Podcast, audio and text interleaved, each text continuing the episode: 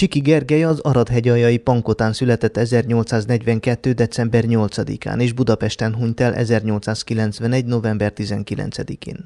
Az ő nevét viseli ma a Kaposvári és a Temesvári Magyar Színház, és róla nevezték el az Aradi Magyar Főgimnáziumot.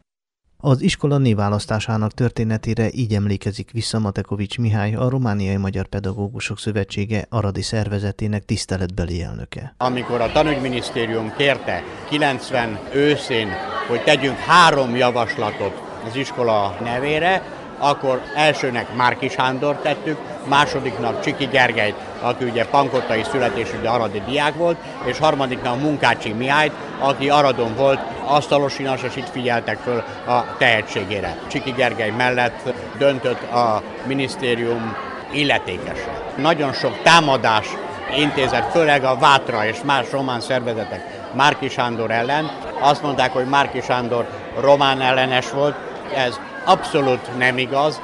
Szerencsésebb volt Cséki Gergelynek a nevét felvenni. Új János helytörténész az iskola volt tanára. Azon kívül, hogy Cséki Gergely tanár is volt az iskola elődjének, a Minorita gimnáziumnak volt diákja 8 éven keresztül. Ha belegondolunk abba, hogy a magyar köztudatban a két név közül melyik ment be inkább, akkor Csiki Gergely nev az. Csiki Gergely színház van Magyarországon, Csiki Gergely színház van Temesváron. Csiki Gergely a 19. századi drámaírás megújítója, így tanítják az iskolákban, benne van a tanterben. Márki Sándor nevét lényegében a történelm szakon kívül nem igen ismeri a magyar közvélemény. Földesdi Gabriela szerint, idézem, a mi szerencsénk, hogy Csiki Gergely az írói hivatást választotta.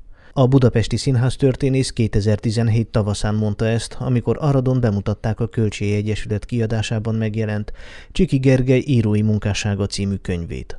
Az egyik legjobb magyar színdarabíró, Csiki Gergely nem akart választani a papi hivatás és a drámaírás között. Ő egyszerre akarta mind a kettőt. Csak hogy ezt egy idő után nem tehette meg. A püspök, aki őt felszentelte, köteleztek arra, hogy válasszon. És ekkor Csiki Gergely a színházat választotta, és tulajdonképpen igen, a mi szerencsénkre, mert ez 1881-ben volt, és még tíz évet élt. Már eddig is jócskán letett az asztalra prózáti színdarabot is, de igazából 1881 és 91 között írta a többségét a színdaraboknak. Ő teremtette meg a magyar realista színdarabot, a magyar realista drámát.